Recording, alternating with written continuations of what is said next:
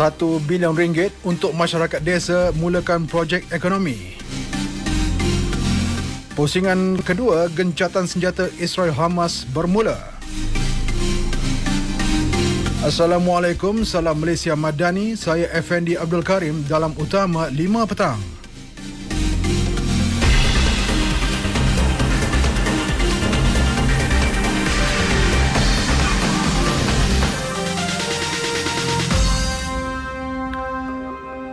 Satu bilion ringgit diperuntukkan bagi membantu masyarakat desa memulakan projek ekonomi sendiri seperti kraftangan atau hidroponik tahun depan.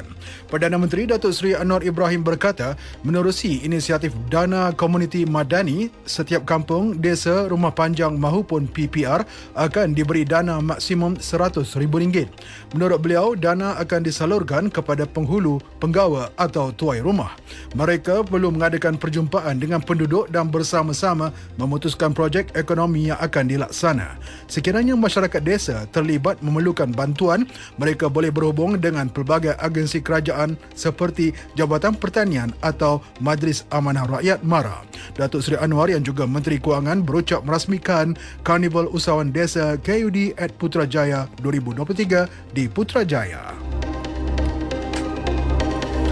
Dalam pada itu, peruntukan bagi inisiatif Dana Komuniti Madani mungkin ditambah kepada 2 bilion ringgit jika pelaksanaannya berkesan. Pegawai kementerian yang luluskan projeknya. Kita bagi wang dan penghulu, penggawa atau ketua kampung atau tuan rumah dia akan adakan perjumpaan memutuskan apa projek ekonomi untuk kampung itu. Ini kali pertama kita coba di kampung itu masyarakat datang kuasa dia putuskan. Bukan nak baiki jambatan atau pagar masjid itu peruntukan lain. Tapi projek ekonomi. Dia nak tanam sayur ke, dia nak buat hidroponik ke, dia nak buat uh, kelas tangan ke itu keputusan dia Datuk Seri Anwar Ibrahim Program pengumpulan minyak masak terpakai akan diperluas ke stesen minyak Petronas di seluruh negara secara berperingkat. Ia bagi mencapai sasaran pengumpulan 90,000 kg minyak sawit terpakai pada akhir tahun ini. Timbalan Perdana Menteri Datuk Seri Fadilah Yusof berkata, aktiviti itu dianggar melibatkan penyertaan 6,000 orang awam. Usaha pengumpulan minyak masak terpakai bertujuan memberi kesedaran kepada komuniti mengenai kepentingan amalan mengitar semula minyak masak terpakai demi menjaga alam sekitar dan membuka peluang menjana pendapatan tambahan kepada isi rumah. Kesemua 26 kementerian bawah kerajaan perpaduan diberi peringatan pastikan kehilangan 681.1 1.71 juta ringgit wang awam seperti yang terkandung dalam laporan Ketua Audit Negara LKAN tahun 2022 tidak berulang. Timbalan Menteri Kewangan Datuk Seri Ahmad Maslan berkata beliau kesal kehilangan wang awam berlaku sedangkan rakyat menaruh harapan agar projek yang dirancang dapat dilaksanakan. Tegas beliau, hampir 681.71 juta ringgit adalah angka yang besar. Kehilangan wang itu antara lain disebabkan pengecualian pembelian denda yang sepatutnya dikenakan atas kelewatan pembekal menghantar baja padi.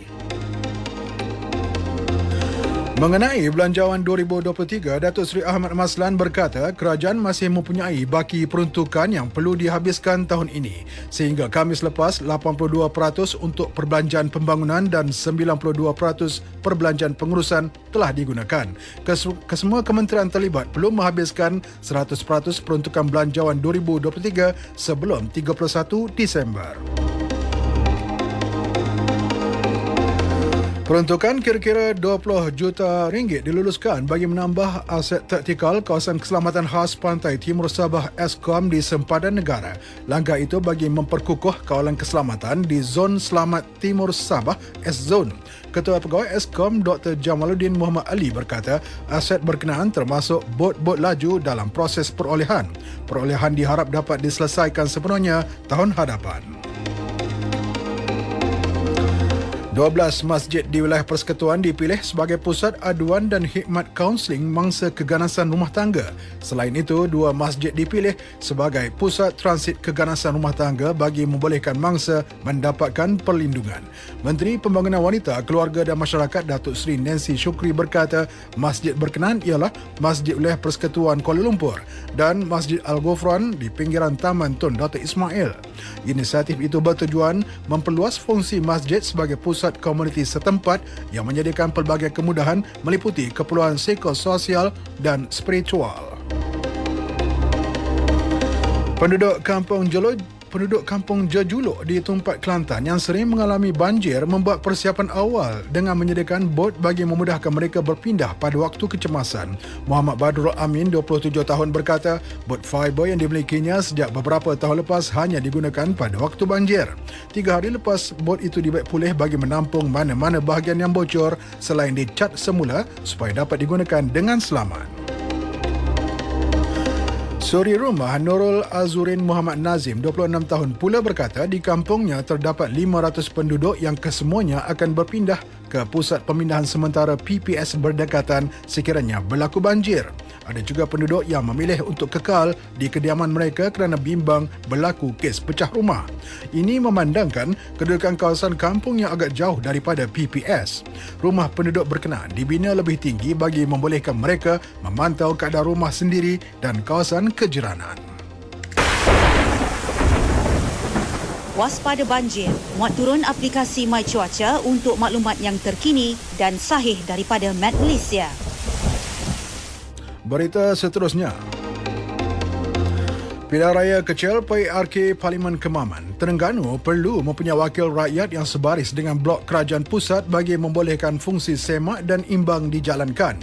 Naib Presiden AMNO Datuk Seri Johari Abdul Ghani berkata, peluang itu boleh direalisasikan jika calon Barisan Nasional Tan Sri Raja Muhammad Afandi Raja Muhammad Nur menang dalam PRK pada 2 Disember ini. Sebagai ahli parlimen, beliau boleh membawa suara rakyat Terengganu ke peringkat persekutuan dengan lebih efektif. PRK Kemaman menyaksikan Tan Sri Raja Muhammad Afandi berdepan Menteri Besar Terengganu Datuk Seri Dr. Ahmad Samsuri Mokhtar yang mewakili PAS. Mengenai kempen, Datuk Seri Johari berkata pendekatan yang diambil calon BN untuk bertemu masyarakat diterima baik penduduk Kemaman. Tan Sri Raja Muhammad Afandi tidak dilihat sebagai ahli politik semata-mata. Beliau dilihat sebagai seorang bekas Panglima Angkatan Tentera yang sangat merendah diri dan boleh diberi kepercayaan untuk membawa isu-isu yang dihadapi di Terengganu. Presiden Bersatu Tan Sri Muhammad Tan Sri Muhyiddin Yassin membuat keputusan untuk mempertahankan jawatannya dan akan bertanding dalam pemilihan parti yang dijadualkan tahun depan. Tan Sri Muhyiddin berkata keputusan itu dibuat selepas menimbangkan hasrat yang disuarakan Majlis Pimpinan Tertinggi Bersatu dan ahli perwakilan yang meminta beliau untuk terus menerajui parti. Semalam Tan Sri Muhyiddin mengumumkan beliau tidak akan mempertahankan jawatannya. Keputusan itu dibuat bagi memberi ruang kepada pemimpin pelapis mengambil alih kepimpinan parti mengikut proses demokrasi. Sejak gencatan senjata Israel Hamas bermula, sebanyak 137 trak bantuan kemanusiaan telah tiba di Gaza trak berkenaan membawa bekalan makanan, air, ubat-ubatan dan barangan keperluan lain. Kenyataan pejabat PBB bagi hal ehwal kemanusiaan memaklumkan ia merupakan konvoi kemanusiaan terbesar memasuki Gaza sejak perang bermula pada 7 Oktober lepas. Menurut kenyataan itu, sebanyak 129,000 liter bahan api juga telah memasuki wilayah Palestin. Manakala 21 pesakit yang berada dalam keadaan kritikal telah dipindahkan dari Gaza. Pejuang Hamas bersedia membebaskan kumpulan kedua tebusan Israel ia sebagai pertukaran untuk pembebasan tahanan Palestin. Pengantara utama Qatar dijangka mengumumkan bilangan tebusan yang akan dibebaskan lewat hari ini. Pihak Zionis pula berkata mereka telah menerima senarai tersebut tetapi tidak mendedahkan bilangan atau masa yang ditetapkan. Dalam pada itu, Perdana Menteri Sepanyol Pedro Sanchez menegaskan bahawa gencatan senjata ketika ini di Gaza tidak mencukupi. Beliau menekankan keperluan gencatan senjata yang bersifat kekal. Sanchez yang dalam lawatan ke sempadan Rafah turut menyeru pembebasan semua tebusan. Pada masa sama, beliau mengutuk serangan Zionis ke atas rakyat Palestin terutamanya kanak-kanak. Tindakan itu katanya sama sekali tidak boleh diterima.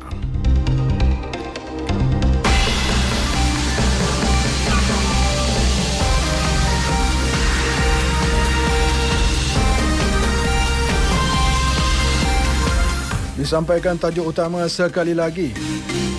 1 bilion ringgit untuk masyarakat desa mulakan projek ekonomi. Pusingan kedua gencatan senjata Israel Hamas bermula. Sekian berita yang disunting oleh Bahtia Effendi Muhammad Dom dari Pusat Berita RTM dari Sungai hingga Segara, Palestin pasti merdeka. Assalamualaikum.